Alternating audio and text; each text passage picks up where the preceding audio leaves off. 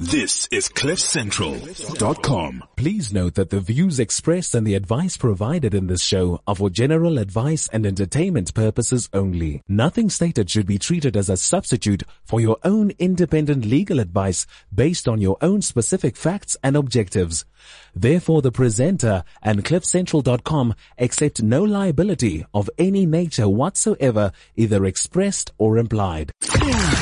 Law, like you've never heard it before. The Laws of Life. With Gary Hertzberg on CliffCentral.com.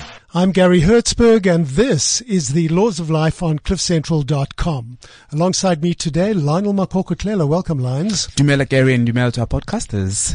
Yep, today's show is about gun laws in South Africa and joining us are the two South African experts on the subject. Firstly, we have Paul Oxley, chairman and founder of gunownerssa.org, gunownerssa.org. Welcome to you, Paul. Good afternoon. Good afternoon, listeners. Did I say that right? It is gunownerssa.org. Yeah, Gun Owners South Africa is fine. Cool. Attorney Martin Hood is joining us. He's the specialist, uh, attorney specialist in firearm law and security legislation. Love having Martin in studio. Welcome again to you, Martin Hood. Hi, thanks, Gary. Hello to everybody. Today we'll be talking or taking questions from our collaborative partner, Legal Talk South Africa. They have approximately 133,000 plus uh, Facebook members. I think it's one of the biggest groups uh, in South Africa. Our Facebook page, The Laws of Life with Gary Hertzberg. If you have a look and give us a like. And uh, Lines, you want to give out the Twitter handle? You want to If I it remember it. uh, it's at Hertzlaw, H-E-R-T-Z-L-A-W. Well done, Lions. Excellent. Paul Oxley, Chairman and Founder, Gun Owners Association, uh, gunownerssa.org as I call it, then people can go direct to your website.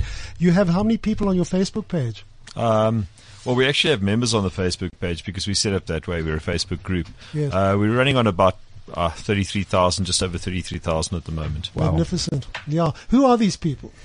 That's the most interesting thing is uh, one typ- typically has the idea that, that, that gun ownership in South Africa is, is, is, reserved for a certain demographic. Uh, but I invite anybody to go and visit our Facebook page. Go and look at the members. Um, page down the members uh, through through the members. You see they're the most diverse demographic you can imagine. Um, there's a lot of ladies on the list. There's a lot of uh, people from different political parties who make who make no bones about about their affiliations. Um, we really are. We, we're the everyman and every woman, of course. Paul, uh, you, um, you're a gun owner, a firearm owner. What's, when did your interest peak or take, take place really? Uh, if I cast my mind back, probably about standard six, um, when I was in school. Um, Did you grow up in, just- in the city or? no, I grew up, well, pretty much. Grew up on the East Rand. Okay. Uh, and, and yeah, took to it like a duck to water, never looked back. It's, it's been a part of my life, a major part of my life ever, ever since. I sold my first racing bike, um, my first bicycle actually, to buy, to buy my first firearm, Yeah. um, when I was still in school. Martin Hood, your interest in firearms, when did that take Also, place? also from a very young age, um, I grew up in a slightly different environment um, where firearms were possibly a lot more available, so I was exposed to them. But um, around about uh, standard six, I was in the school shooting team, and um, from leaving school, I went through university. Was a long-haired liberal. Uh, didn't like a lot of things. you wouldn't expect you to have been a gunner. Oh, the photos say it all. Yeah. And then um, after leaving uh, university, did my articles, and as soon as I started my articles, bumped into a, a colleague who was a firearm owner, rekindled the passion, and it, uh, it's been like that for nearly 30 years. Wow. Gary, if I can just say Sure. about GOSA as well, and Yeah. I think Paul is underselling GOSA. Um, the traditional firearm organizations have been very perceived as very white and right, to put it bluntly. Yet since 1994, um, if one looks at the pattern of firearm sales, um, many, many firearms, particularly self-defense firearms, have been sold to black people. Now, that's not a scientific poll. It's just looking at names and looking at addresses in firearm registers. And um, the existing organizations have failed uh, to attract uh, new firearm owners, if I can put it that way. And through sport shooting in particular in this country, um, GOSA has found that area where everybody can interface, particularly um, through social media. Um, they ask questions, they can get answers, and Paul is 100% correct in saying that they're very broad, but I'm going to go one step further and say that in all probability, I think it's probably a 60-40 non-white split. Yeah, that's Which- about right. Which, which is which is amazing in the current context, bearing in mind that there's many many negative historical connotations attached to firearm ownership. The South African legislation, firearms legislation, is very complex, I believe. I don't know too much about it. You're the expert, Martin. Um, tell us a bit about it between you and Paul. Well, Yeah. still staying on the issue of demographics, um, uh, until the sort of mid 1980s, if you were not a white person, you couldn't own a firearm legally. So that kind of also demonstrates the, the background of firearm ownership and perceptions in South Africa. Um, when we had demo- uh, democratic elections in 1994, the government indicated its policy would be to repeal a lot of what it, what it called apartheid legislation, and one of its priorities was being firearm control. So in 2000, through a long process, we uh, had the Firearms Control Act promulgated. It was only implemented in 2004 as a result of the regulations. And just to give listeners an idea, um, the Act is about 150 sections, and the regulations run to um, a similar sort of number of uh, sections as well. Um, the drafting is cumbersome and very complex, first of all, and um, it is so badly drafted in many, many respects that it's capable of more than one meaning. So th- the legislation has not enjoyed a good passage through the courts. It's been the subject of interpretation on many, many occasions, and it remains problematic to the extent that we're probably going to have a fourth or fifth set of amendments shortly um, later this year. What kind of laws could there be in one act, really? When you talk, you say 150 sections, or what? What is there? Gary, Paul, uh, yeah, yeah.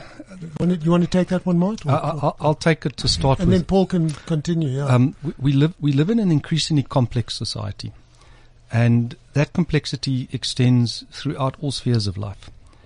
And one of the one of the ways, unfortunately, that makes it complicated is the way that any government tries to draft legislation. Governments have moved away from simple, easy to understand, easy to implement legislation. We must bear in mind that we have um, many many levels of education and cultures in this country that don't necessarily lend itself lend themselves very easily to understand understanding complex legal documents. And that is a huge problem. It's a, it, it's a problem nothing to do with firearms legislation. It's a problem to do with legislation in general. yeah, yeah.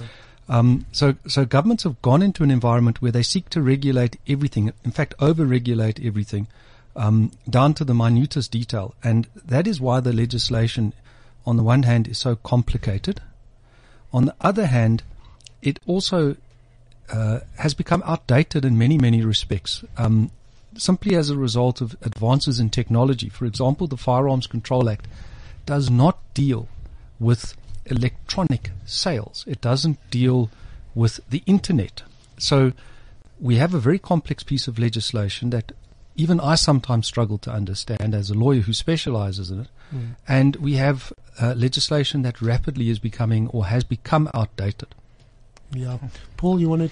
Yeah, I, I just wanted to actually take you on a journey a little bit further back than than, than what where Martin has started. Um, very few people are aware of this, but uh, firearms legislation in South Africa actually started way back in the in the in the Cape Colony, um, where the where the very first firearm laws were drafted to dispossess black people from firearm ownership. Um, during the, the what's known as the Basotho Gun War, um, where the, the colonists were pushing further and further into into tr- traditional lands, and they were coming into contact with with uh, with the Basotho specifically, and the Basotho had armed themselves by trading with the the early traders, um, and it proven to be a significant thorn in the in the flesh of the, of the British colonial government. Um, and the very first gun laws were, were brought in, were introduced by the Cape colonial government to try to dispossess black people of firearm ownership. And that incidentally was one of the, was one of the prime causes that, that led to the formation of the, of the ANC. And it's kind of odd to see the ANC now sitting on the other side of the table. Whereas their, their, their origin was, uh, one of the reasons for their, for, for the, for their existence was to, to fight against the, the disarming of their population. They are now the active participants in, in following on the National Party's uh, campaign to disarm the South African citizens. It's kind of weird. Yeah. Mart, you want to take that further? Well, um, I'm going to bring it. Um, being a lawyer, of course, I have to be factual and practical. Um, there was a, a, report in the early 1990s to the Goldstone Commission, which was the ANC submissions uh, on uh, internecine violence, particularly in Natal, and they had a policy on firearm ownership, which um, formed the foundation of uh, the Firearms Control Act, and that policy was very clear. And in fact, it was repeated by Fikile Mbalula this last weekend in the Sunday Times. And that was that they didn't believe that a firearm was necessary for the purposes of self-defense. Mm. And they also saw only a very restricted use for firearms in other environments such as uh, shooting, hunting and collecting. So I think in fairness to the ANC, they have been fairly consistent with their attitude that they want to remove firearms from society. And they indicated that it would be an incremental process. So that's something that we must be very aware of in as much as that incremental process has not changed. Mm-hmm. So like a giant leap away from their founding, uh, purposes. Yes. Uh, interesting that you say that, Martin. I, I, don't know if you've picked up on the news today, but, uh, um, we were chatting about it in the car when on the way over. Um, that there's, there's at the moment there's, there's a very sad situation. There's a couple of policemen in, in Johannesburg were hijacked this mm. afternoon. Um, and some of them were recuperating in hospital. They were shot by the hijackers. Um, so we have a situation in South Africa where the, where the Minister of Police makes so bold to suggest that, that civilians shouldn't be armed because the police can protect them. The problem is the police are being attacked yeah. and the police can't protect themselves, let alone Joe Public. Mm. So where does that leave us? That, this is a very important issue you raise, and I want to take it up with Martin. Last time we did the show about a month ago, it's a great podcast. We'll refer to it later. We were dealing with how you protect as, as Joe Public yourself and your loved ones against hijackers and, and robbers and all the rest. The question is, Bart, um, how far can the police go in protecting themselves. Section 49 is uh, of the Criminal Procedure Act is something you always refer to. And it's something that I try and steer away from because Section mm. 49 again um, has become so complicated as a result of various court judgments trying to take into account human rights, which obviously we have no difficulty with, but uh, the police find themselves under siege in the sense that um, they are expected to carry firearms. They are expected to protect people. They're expected to protect themselves. But at the same time, they have to comply with laws that they may not understand. They get inconsistent and conflicting public statements from cabinet officials. Yeah. Going back to Susan Shabangu, who yeah. said shoot the criminals. Yeah, absolutely. Shoot to kill. Yeah. So, so, kill. so yeah. again, uh, and I'm going to criticize the police in another context shortly, but we have to take into account the position that law enforcement officials find themselves in, insofar as there is the law, but then you get cabinet ministers, and Fikile Mbalula is the most recent one, who simply says, break the law and I will cover you. Now, I can tell you in a court context that would not happen. If he had to walk into court and say, mm. I allowed that person to break the law, therefore you can't prosecute him, a judge or a magistrate would turn around and say, I've got news for you, cabinet mm. minister. The law is the law. Yes. So these police officials are in a very difficult position. Yes. Having said that, though, I have to say this, and this is my big bugbear. The Firearms Control Act restricts civilian ownership. What is a sense of massive irritation to me is that um, the police are totally exempt from the Firearms Control Act. So that means, in terms of training, mm. so that's an issue that relates directly to back to what Paul is saying about them not being ca- capable or equipped to defend themselves. But more importantly, is it is not an offence for a police officer to lose their firearm, mm. which mm. means that a police officer, if they so choose and if they are so corrupt or criminal, they can sell, hire out, lose their firearm, and it is not a criminal offence. So there is no consequence. And that speaks directly. They can hire it out? Oh, it's yes, common. absolutely. It's common. They hire uh, out their own firearm. Mm. Um, what to criminals? Gary, yeah. I will give you one specific uh, example. Paul, Paul is also uh, Aghast. at the bit. I, I, will give you one simple example because this wow. is one that I have personal knowledge of. No names, no places, but a, a, a, a mine that's in liquidation on the East Rand. Mm. Um, security company was protecting it, and they had a large number of shooting incidents, and they found that there was a pattern. They found a police vehicle would go from a police station, and it would be seen near illegal uh, miners' settlements, and within an hour there would be a shooting incident involving a semi-automatic or fully automatic rifle. And I was there when we picked up ammunition cases that are state issue, and the security officers uh, obtained evidence that showed that an R5 was being used. And Jeepers. that R5, which is fully automatic, can only come from the South African Police Services. So that was, a, a, a, to me, a very credible example of where there was direct um, usage of a police firearm by non-police officers. can he be charged, the policeman, if he's found hiring out? He can only be charged internally because he's not subject to the Firearms Control Act. I want to give another example. Is there no, nothing under the Criminal Procedure Act or anything that you can think of offhand? I can't think of anything offhand because he's just giving possession of a firearm to somebody else, which is an offence in terms of the Firearms Control Act, but he's not subject to the Firearms Control Act. I want to give another example.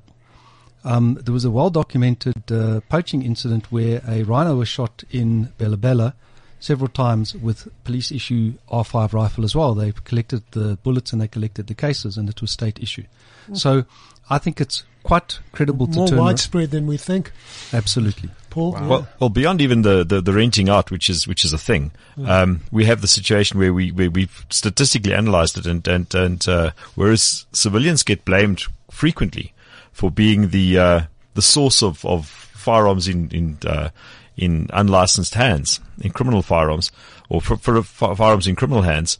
Um, the statistics actually tell another story. The statistics tell us that, that, that, civilians are, or that the police are between 8 and 12 times more likely to lose firearms under their control than what civilians, the civilians are. Now that's a frightening statistic to start with. But then we, then we, then we go further and we find that the, that, that police are, are, are in charge of firearms which are handed in during amnesties or are confiscated from people. And those firearms are sold out the back door. Those firearms end up end up back on the street, being used in crimes, um, and it's it's a it's a particular. So, so the legal firearm owner is being blamed for crime. Who's been blamed for crimes? Yeah. There's another issue which is which is quite interesting, and I'm sure Martin is aware of this. Um, but very recently, or with, with in the last couple of years, um, uh, thanks to the Firearms Control Act, uh, those state institutions which are not the police and not the South African Defence, which Defence Force, which are exempt from the the Firearms Control Act, but people like Parks Board, um, anti-poaching units, um, Eskom, uh, security, NERSA, people like that. Um, their firearms are now are now licensed firearms. They are no longer exempt from the Firearms Control Act, so they are licensed firearm owners. Their firearms are licensed under Section 20 of the Act, which is for security officers. Yes. Um, so, so very often when the police cast statistics out there and say, but oh, look how many civilian firearms have gone missing. They're counting in the state firearms, which are now no longer uh, classed as state firearms, which are now owned by National Parks Board or NERSA or Atomic Energy Corporation or any one of a plethora of state uh, institutions. So we're getting the blame for, for firearms which are being lost. And even then, the firearms which, which we as the public are losing are to a far, far, far lesser degree at risk than firearms which are issued to people who are, who are not bound by the Firearms Control Act, who do not have competence, who do not have training on the firearms, adequate training on the firearms. How scary is that? If I can come in, if I can come in there as well quickly, Gary.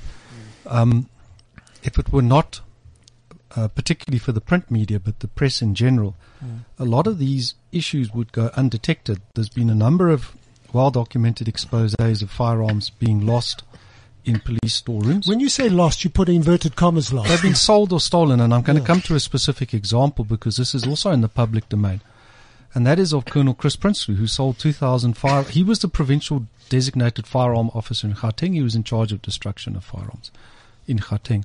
And he'd sold at least 2,400 firearms um, in the Western Cape to a, a known gangster, which has been now linked to a number of uh, uh, deaths, um, over a thousand deaths, in fact. That so the, there is the the leakage of firearms from the police themselves, and I've also been in Parliament where the portfolio committee on police have walked in and said to the top management of the, the South African police services, and we're talking deputy national commissioner level, that's one below the top, mm. they've said, tell us why guns are getting stolen from, stolen from police stations. And those senior police officers were not even aware that those thefts have been reported in the press. And there was two in particular. There was one in Bellville and there was one in, um, I think it was Kraaifontein. I can't remember. Manenberg. Manenberg. Um, the day before they appeared before the portfolio committee and those senior police officers were not even aware that automatic rifles had been stolen from one of their police Disgraceful. stations. It's disgraceful, actually. Let me ask you this, if I may digress for a sec. In the UK, police don't carry guns, as we know. Should that be the? or- That's incorrect. Is that incorrect? Plenty Has- of armed police officers in the UK at the moment. About, about 50% of police officers in the UK have received firearm training, and depending on the location, um, there are many police officers, not necessarily uniform police officers, um, but different units, particularly mobile units, um, have access to firearms. So that's either in their cars, on their person, and in far more frequent instances at a police station. Is this as a result of terrorism, or is it a, uh, is, is it as a result of crime that they're getting gu- uh, firearms more and more? Pretty much crime in general, I think. Uh, Really? I think if we look at the latest stories coming out of the UK, the people are bemoaning the fact that the, that despite the apparent lack of firearms in, in, in the UK, firearm crime, again that nasty term that we don't really like, but, but crimes committed with firearms, with the use of firearms, have shot through the roof. Australia, lauded as a as, as an as an a success story for gun control, Yes. is in fact exactly the opposite. Yeah. Can we take one or two questions we received from our uh, Legal Talk SA members? Uh, here's one which is it goes into some detail. The situation is as follows. It's an anonymous. It was posted by Cass, who's one of the administrators. She says a family member recently sold their firearm to a person claiming to be a representative of a gun shop. She had it posted she had posted an ad on a well-known firearm trading website and the purchaser made uh, contact via the site. The purchaser arrived the same evening to pay for and pick up the firearm. He paid cash with genuine notes I checked, filled in all the applicable paperwork and placed the firearm in a weapons pouch, which was sealed. Contact from the gun shop was supposed to be made the next morning and obviously this gent nor the shop was ever heard from again. She goes on to a bit here. What can they be charged with? What are the likely sentences for these charges? As the transaction took place at my home, how liable or at risk am I? Have you seen this? Was this posted on yours as well? No, no, I tell you why. I asked that because many people replied to, on the Hmm. legal talk. They said if it's a firearm related matter, contact GOSA on their Facebook. For there you go. Yeah, and they contact me. yeah. Um, I'm going to answer that, Gary, because you've got to distinguish between the purchaser and the seller. Yes. Um, like in virtually all other criminal offences, there has to be intent. So if the seller did not know that there was a possible contravention of the Firearms Control Act, there can be no intent, um, and therefore there cannot be an offence. On the other hand, if the purchaser was not a genuine uh, licensed dealer in firearms, and that firearm has now gone into the illegal pool for whatever reason, then the seller must go and report the loss of that firearm to the South African Police Services. So, my recommendation would be that if in doubt, go make a report to the police anyway. Yes. Secondly, and I think this Sorry, where where should they make the report at, at the, the nearest police station, at the charge office? go to the charge office. Yeah. Um, secondly, this also speaks to um, some of the inherent weaknesses in the Firearms Control Act, because besides the fact that I would never recommend to anybody that such a transaction take place in such a nature, Yes. you should only do it in a properly licensed um, dealer's premises where the license to trade will be on display, just like a liquor license. So you know that you're going into a properly licensed, authorized firearm dealer. Um, the Firearms Control Act doesn't regulate this type of environment, unfortunately. Correct. And that's one of the, the, the significant weaknesses, which I might add that licensed firearm owners and licensed dealers have highlighted since the inception of the legislation and which has yet to be addressed. Cool. What happens? There's another question from Bra Dan. What happens on the death of a registered gun owner? He, he asks. It's Regulation 103. The nearest relative or the executor, because it takes time to appoint an executor, can take possession of it. If they don't have a safe, they must give it to someone that's got a competency certificate in the safe. Bottom line, simplest procedure is go to a gun shop, check it into a gun shop. They will look after it. They will charge a small fee until such time as um, whoever is due to take transfer of the firearm can then take legal transfer of it. Cool. Paul, what happens if I forget to renew my license? Is a question. Okay, well, that's an interesting one. It's a particular. Thank you very much, Martin. 8th of February 2018. We're waiting. We're waiting. Um, yeah, look, there's there's been a bit of a hoo ha about this. Uh, the situation is, is is as such. Um, in the first place, we need to differentiate between licenses which are renewable and licenses which aren't renewable. And in terms of the of, of licenses which aren't renewable, I'm talking about the old licenses, what we typically call the green licenses, the old ID book licenses, the green uh, card with the with the with the one person's thumb on the back. Everyone's got the same thumbprint on the back of their cards, by the way. Thumbprint means nothing. Okay. Um, it's actually a police member. Um, yeah, no, no. It's Somebody, somebody obviously sold the technology um, to the police to, to do to do thumbprints, but without without having any back end Is to it, it. are you joking with this? No, I'm No, dead it is- serious. It is the same thumbprint. It's the same thumbprint on all on all license cards. Really? Yes. It's a complete. It's supposed to be a, biograph, a, a biographical uh, um, identifier. It means nothing Do at we all. do do all your members know this? Yeah, I'm pretty Is it- sure everybody knows it by now. If they didn't, they don't know. I'm te- well, I, if you look at the top left-hand side of the thumbprint, you'll see that there's the same anomaly in all of the licenses. Yeah. Anyway, but that, that aside, those licenses, of course, aren't subject to renewal. Um, those licenses have been declared by the by the North Gauteng High Court to still be valid, um, and until such time as the situation is is changed by by the courts, uh, those licenses will remain valid. Um, so those need, those no, those don't need to be renewed. The the white licenses, which we refer to as the Firearms Control Act licenses, uh, which are subject to renewal in five or ten years, depending on their category. Um, those ones, the, the first lot of those have started to come up for renewal in the last in the last uh, two years. Uh, problem with that is, is the police seem to have messed it up horribly.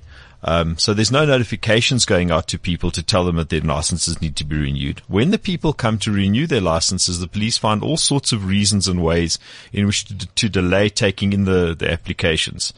Uh, your competence has expired. You need to reapply for your competence, which is bull dust.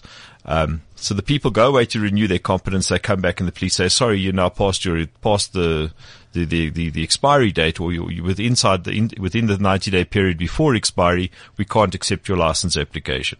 So then the guys go away and they, they're now going to become in unlawful possession of their firearm. So, so a number of court cases took place.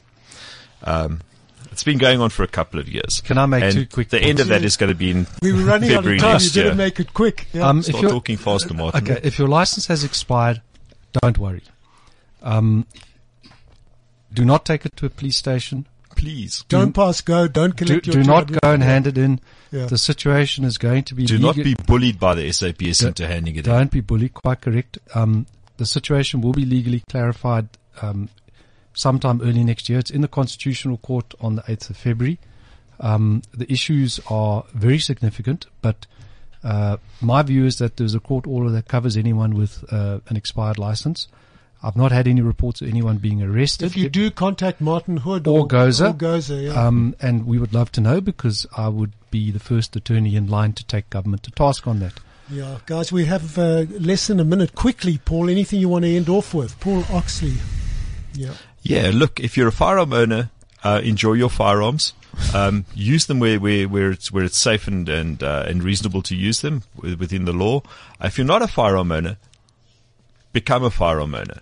Uh, it's it's a great way for people Are to you talking self-defense or you're you talking for any for kind of firearm ownership. If you find that people start as a self-defense firearm owner, and then they get into sport shooting and they think, what a wonderful world this is.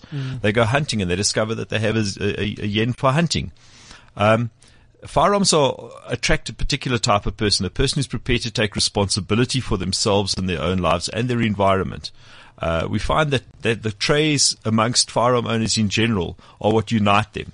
The fact that they are responsible. We're responsible. more people. intelligent than other people. Well, I wouldn't want to say that, Martin, but but you would in any case. Guys, we have to go. Just before I let you go, there's one podcast, please, you have to listen to.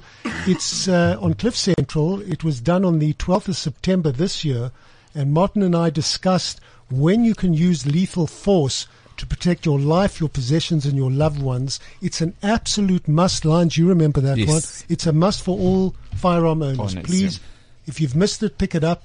Many thanks to you, Paul, for making your way here. I hope you'll put this up on the GOSA website or Absolutely. Facebook page. I think everyone will want to hear this Give us one. a link to it and we'll put it Yeah, up there. Cool, very interesting. Many thanks to you, uh, Martin. We have another show coming up. You're going to be part of that. It's about spanking your own child. Very, it's it's brand new. There's a court case that just came out. We're going to deal with it on a separate podcast. Uh, to our listeners listening live, don't run away. To people who have listened to this on podcast, please try and pick up the other podcast on hitting your own child, whether you can or can't. Until next time, cheers. This is CliffCentral.com.